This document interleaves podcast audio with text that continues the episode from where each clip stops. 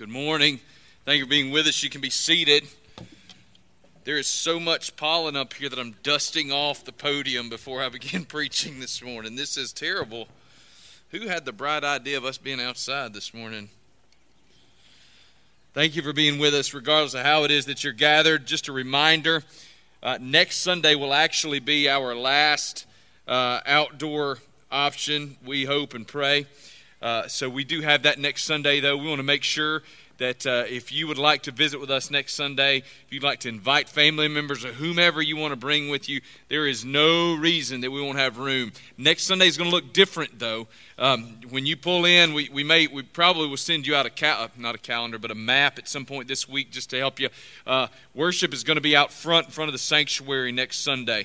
Um, and uh, if, if, if need be, there will be a tent there to help us with that. But that will be the plan next Sunday morning for our sunrise service as well as for our regular morning service. It will all be on the front lawn this way as well as indoor and online. So all those things will continue to be available beginning the Sunday after Easter. So two weeks from today, though, everything will be inside. We will continue to have an option for you guys uh, to, to worship in the gymnasium area as well so that we can create as much distancing as is possible.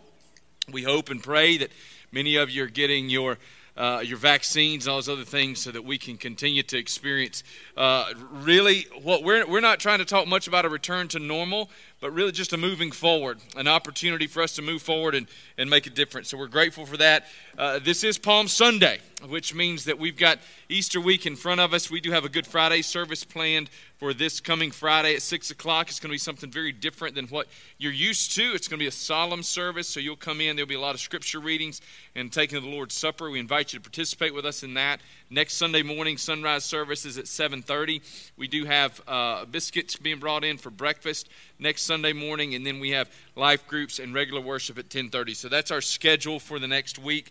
There's also something special for the kids this Wednesday night at six o'clock. So uh, make sure that uh, you're participating. I'm glad that all of you are looking at me who are outside and you can't see the clouds of pollen that are just moving our way. It's uh, it's they, hey, be grateful for those masks. You may want to put them on outdoors before we finish. All right, if you have your Bible, we are in the book of 1 Samuel chapter 8. 1 Samuel chapter 8. And just in case, um, oh mercy, things are blowing away.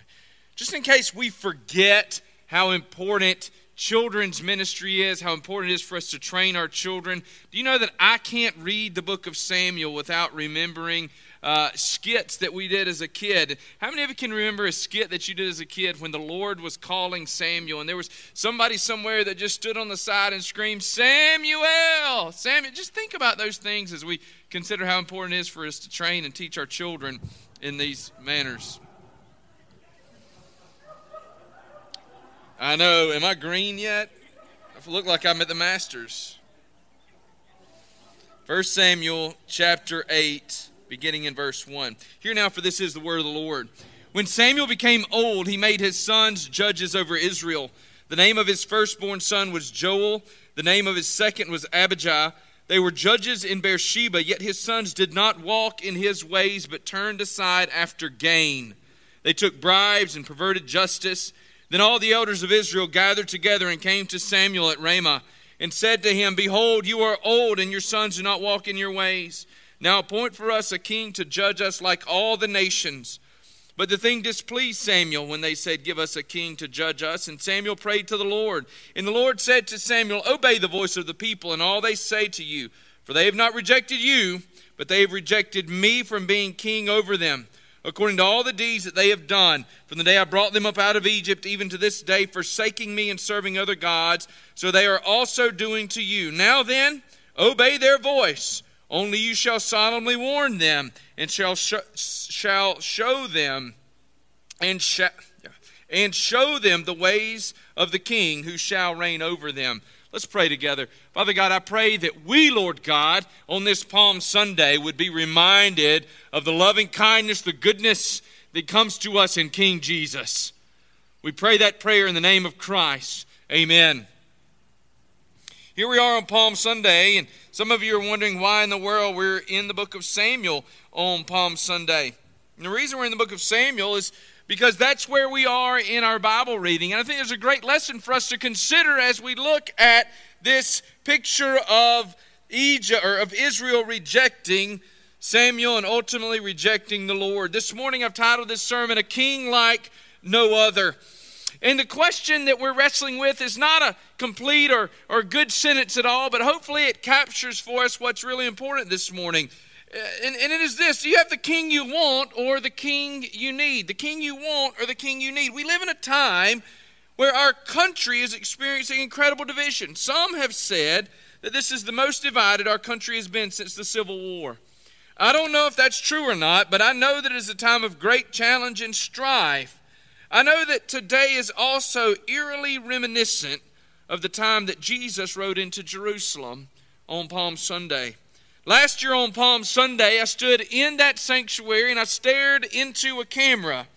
And I said to you these words Jesus arrived in Jerusalem during a time of great expectation.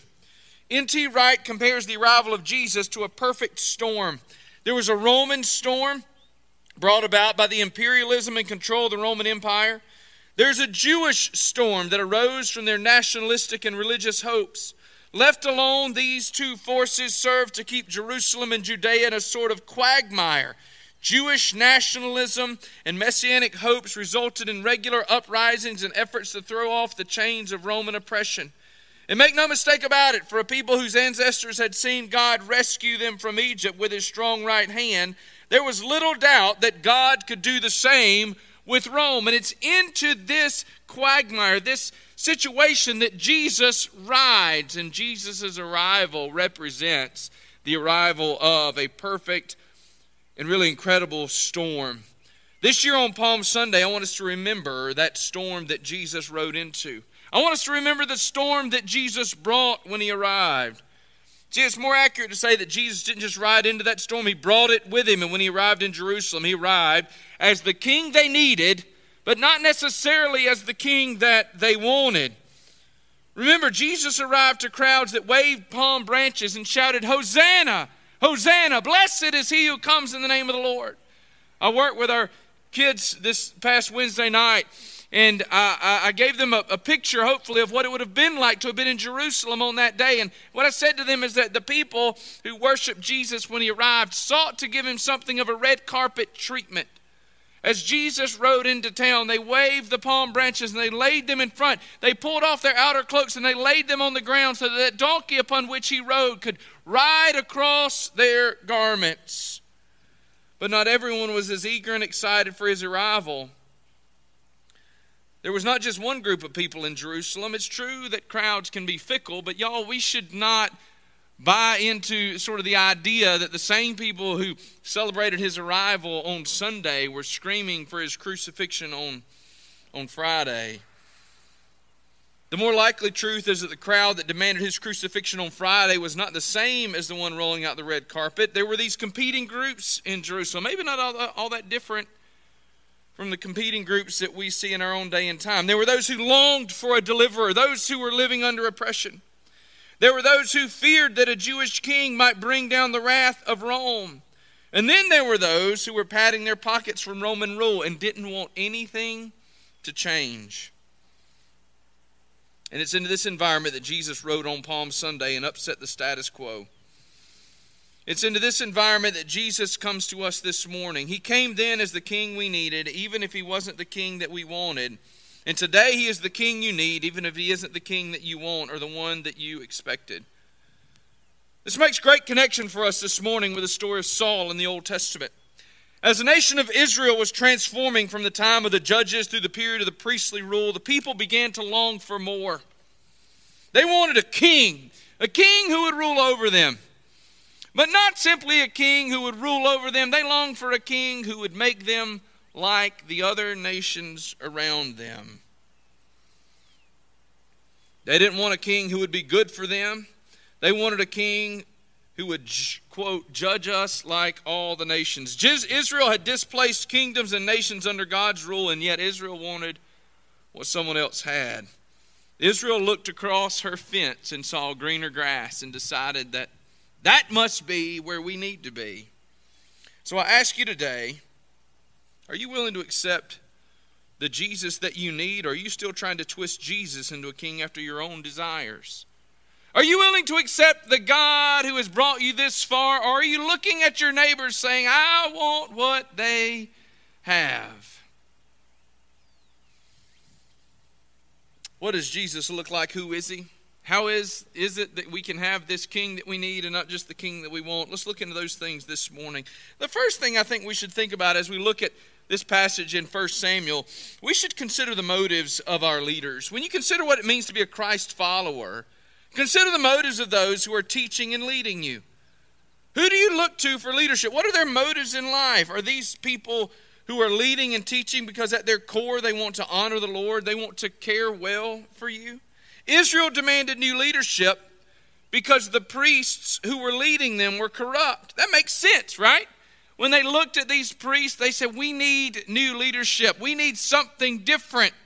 But you know what often happens is we tend to swing a pendulum from one extreme all the way to the next. And so rather than having a, a, a, priestly class, they said, no, no, no. Rather than us being ruled in the way that God has set us up up to this point, we want something completely different. And we look at the nations around us and we like what they have. We want that. When they demanded change, they didn't demand that they get a leader who would lead them closer to the Lord. No, they wanted to look like everyone else. Samuel, give us someone who will help us to look more like the Joneses.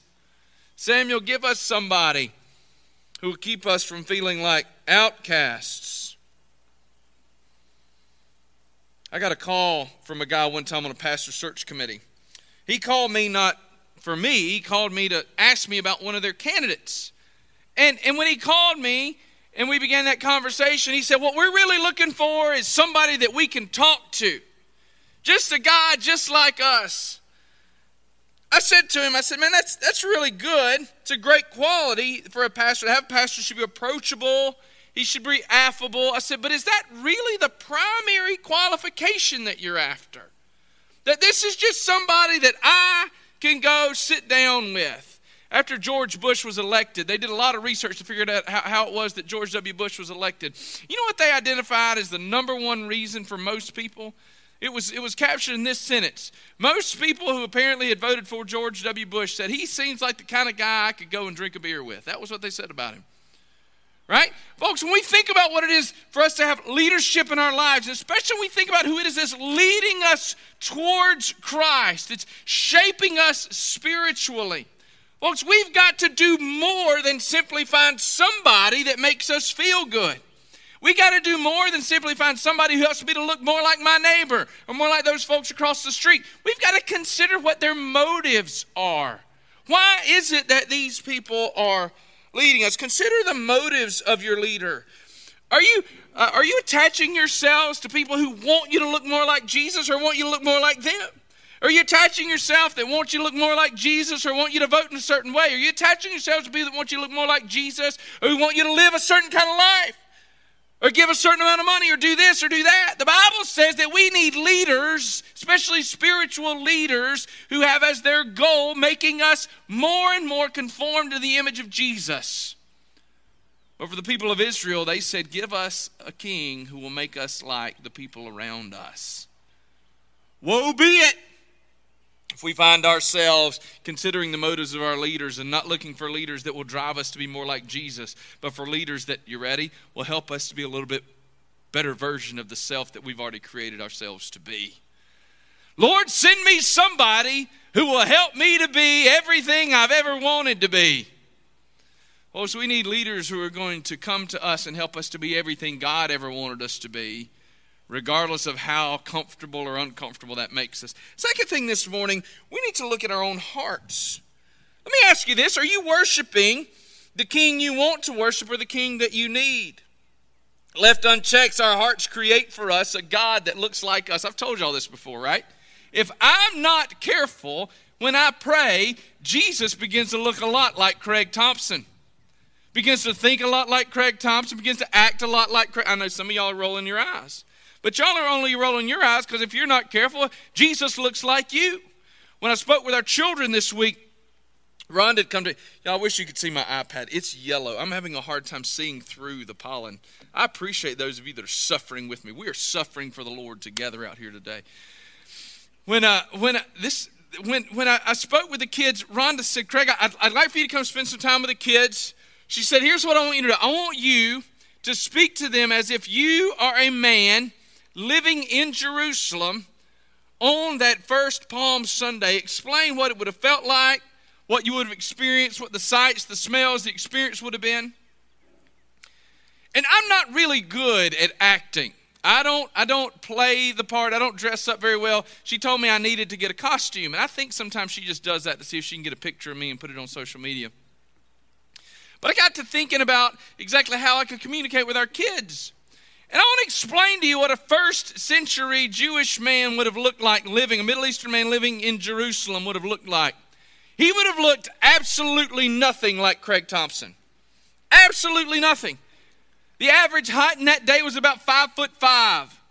The average weight would have been somewhere in the neighborhood of 140 or 145 pounds on a good day. The diet would have consisted of mostly bread, a little bit of fish, some olives, some other fruits and dates, but mostly it's bread, low protein, low experience of, of those kinds of things. Let me tell you what Craig Thompson looks like. Six foot one, 235 pounds of carnivorous habitat, uh, uh, appetite. I have a red beard that is, I like to think, conservatively highlighted with silver. I've got blue eyes and light colored hair ish with lots of gray. I look nothing like a Middle Eastern man in the first century. That means Jesus looks nothing like me in the physical form. Do you understand that? Like when we have these images, these pictures in our mind that Jesus was some kind of like man's man, that no, he, he wasn't. By, by, by 21st century American standards of, of, of uh, average size, Jesus would have been very small and scrawny. He, he, he would have been scraggly. He would have had a full, long beard. It would have been dark. Why is it that when we pray, Jesus looks like us? Because our hearts are idol factories. And our hearts left to themselves construct gods that are in our own image. Dane Ortlund has written a really wonderful new book called Gentle and Lowly. And in that, he says this is why we need a Bible. He says, Our natural intuition can only give us a God like us. The God revealed in the scripture deconstructs our intuitive predilections and startles us with one whose infinitude of perfections is matched by his infinitude of gentleness. Isn't that something?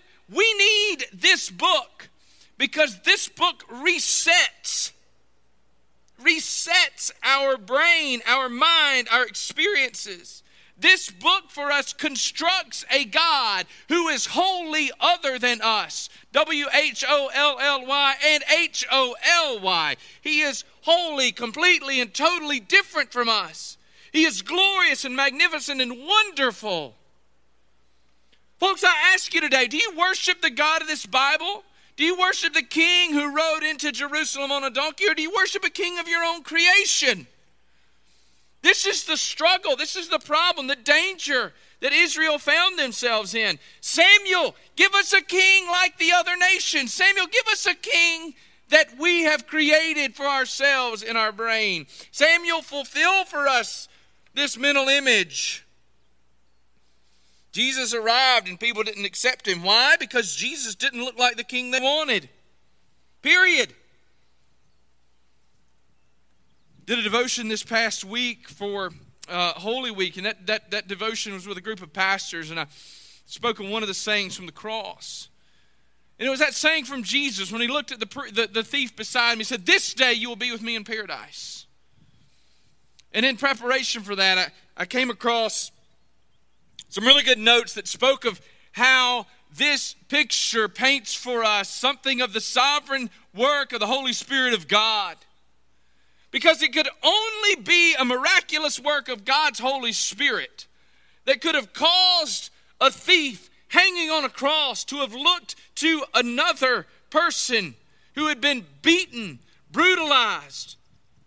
He was bleeding. He was gross. He was dirty. He was sweaty. He was nude. And he hung there upon a cross, and this thief looked and saw not a ragged shape of a man. This thief instead saw the Savior of the world. Do you understand what an incredible work of God it must have been in that man's life for him to behold something other than an object of scorn, but instead to have beheld an object of salvation? The Jesus of the Bible doesn't look a whole lot like the Jesus of our imagination, but that's because he is infinitely better. Israel is you, and Israel is me. We are Israel. And we have this tendency, just like Israel, to construct a God in our own heart.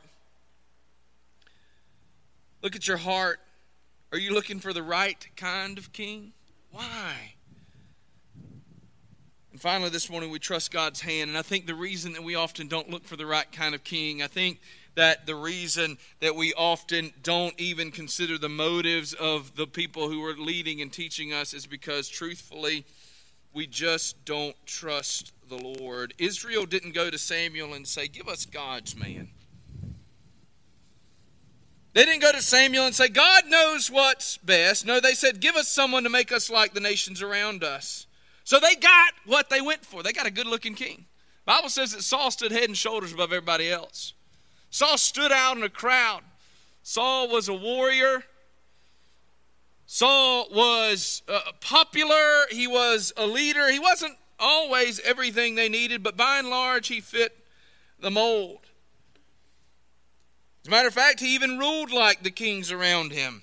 He honored the Lord when it was convenient. He honored the Lord when it brought him political clout. And, and the moment that the people began to leave him, what did Samuel do? Or, excuse me, Saul. The moment that things began to turn a little bit sideways, Saul said, I can take this on my own. Y'all don't leave me. Trust me, me and God are tight. The moment that the crowd began to turn against him, Saul used God not in worship. He used God to get his own ways. Looks a lot like leadership in our day, doesn't it? And it looked a lot like leadership in his day, worldly leadership. He even grew jealous and insecure like the kings around him. When David became successful, Saul didn't give away leadership and celebrate David's success. Instead, like the other kings of the ancient world, Saul sought to mitigate or to, to malign David's name and to kill him. Saul was just like the kings around him. Israel got exactly what they wanted. Israel didn't trust in God to give them the leader they needed, they trusted in their own desires. Well, so you know, we do the same thing we don't trust God to give us what we need. Instead, we go to the Lord and say, Let me tell you what I need. God, give it to me. Psalm 37 4 says, Delight yourself in the Lord, and he will grant you the desires of your heart. Israel said, and so often we say, God, here are my desires. If you will grant me my desires, Lord, then God, I will honor you. It's just entirely backwards from what God's expectations are, and it's entirely backwards from Palm Sunday. Because Palm Sunday turns the world completely upside down. Into a world of political strife rides not a king seated high on a white horse, but a suffering servant, humble, mounted on, as Buster read this morning, a colt, even the foal of a donkey. Riding in, not the king they wanted, not the king that we want but the king that we need. A king not to deliver us from Roman rule, a king not to give us political power, but a king to save us from the tyranny of ourselves, a king to save us from the tyranny of sin, a king to save us from eternal punishment. We say, God, here are our desires, and if you will grant them, that we will honor you. But God says, I am the king you need, not the one you want. God demands that we play according to his rules, but when we do, he blesses us. And he gives us the desires of our heart. This is the backwards economy of God's rule. Not get what you want and honor him, but instead honor him. And God gives to us the desires of our heart. Sometimes what the Lord does is He changes the desires of our heart, He brings them more in line with His ways and His will. And what we discover on the back end is that our desires have been misguided, misdirected. So, in conclusion, I say to you, it's Palm Sunday. It is Palm Sunday. I wore my tie and what is now a green jacket today because it's Palm Sunday.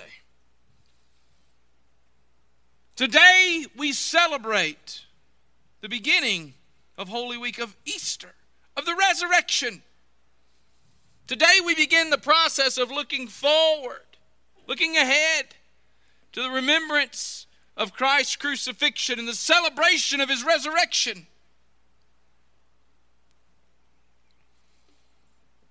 It's Palm Sunday, and I ask you, are you worshiping the Jesus of the Bible, or are you still trying to demand that Jesus look like you? Are you conforming yourself into his image, or commanding that he conform himself into yours? Crowds are fickle. And in part, Jesus was crucified because he didn't look like the expectation of many of the people in Jerusalem at that time. He just looked like a humble peasant. What the people didn't know was that God was interested in a man after his own heart. What the people didn't know, or they weren't willing to hear, is what Israel didn't know. See, Saul was the king they wanted, but David was the king they needed. You're going to see that as you work your way through 1st and 2nd Samuel that Saul was a man after his own desires, but the Bible says that David was a man after God's own heart. Saul was a man who looked the part, and David was a man who looked like a shepherd. Saul looked like a strong warrior, and David looked like a weasel. There was nothing in David that caused people to say, That's our king. But there was one thing in David that caused God to say, That's my man. Because the Lord looks not at the outward appearance, but the Lord looks at the heart. And so this morning on Palm Sunday, that's my question for you. Where is your heart? Do you find yourself having the heart of Israel? Give us a king that looks like my neighbors. Give me, God, a Jesus that looks like my desires. Or do you find yourself falling in line with God's plans? Lord God, Give me a Savior that I need, even if He's not the one I want. Are you ready yet to lay your burdens before a king mounted on a donkey? To lay palm branches and to shout, Hosanna!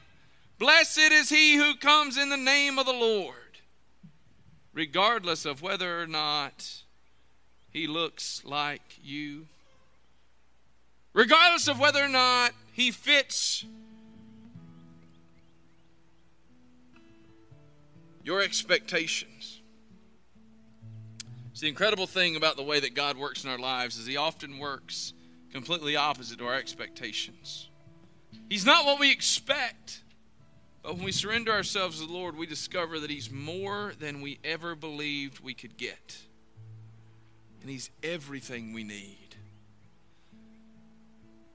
Palm Sunday is a remembrance of the day that Jesus rode into Jerusalem. He had set his face toward Jerusalem. He rode to Jerusalem to die on a cross for our sins. And this Sunday, I ask you this question Have you allowed Jesus to come into your life? Have you allowed Jesus to completely change your expectations? Have you allowed Jesus to save you? If you're here today, outside or inside, if you're watching online and you don't have a relationship with the Lord Jesus Christ, if you were to die today, if you have no confidence that you would go to inherit an eternal life with the Lord, if you were to die today, you know that you would die in your sin, separated from Christ. I want to invite you today to come and allow Jesus to come into your life just as he came into Jerusalem. Perhaps you're here today and you say, Craig, I, I, I really do believe that I'm a Christian. But Craig, I've not lived for the Lord. for days, weeks, months, years. Craig, there's sin in my life. I want you to hear me say this. The king who rode, rode into Jerusalem on a donkey will carry your burdens with him. You've not sinned beyond his love. See, we construct a Jesus in our hearts that's always angry, a Jesus that we can never live up to. But the Jesus of the Bible is very different. The Jesus of the Bible says, Come, all who are weary and heavy laden, and I will give you rest. A donkey bore the burden of the Savior into Jerusalem, but listen to me. The Savior will bear your burdens to the cross of Calvary, and He will give you rest. If you're here with us in person today and you'd like to pray with a pastor, if you're here with us in person today, you don't know the Lord Jesus Christ as your Savior. We're going to stand in just a moment. We're going to sing. I'll be standing right over here outside. I'd love to pray with you. One of our pastors will be down front in the sanctuary. They'd love to pray with you. However, it is that we can minister to you, we want to do that because we believe that Jesus is the King we need, even when, maybe even especially when, He's not even the King that we want. And we believe that He loves us and He loves you anyway. Let's pray together. Father God, I pray that you would draw people to yourself. Father, I pray that people that have heard this sermon today would, instead of feeling judged, Lord God, would feel called by the Lord Jesus. That, Lord God, today they would hear a message of hope, of a king who loves them anyway and will grant forgiveness and peace. Of a king, Lord God, who would humble himself to the point of death on a cruel cross so that we, Lord God, might have life forevermore. Work among us, we pray. In Jesus' name, amen. Stand with us this morning as we sing.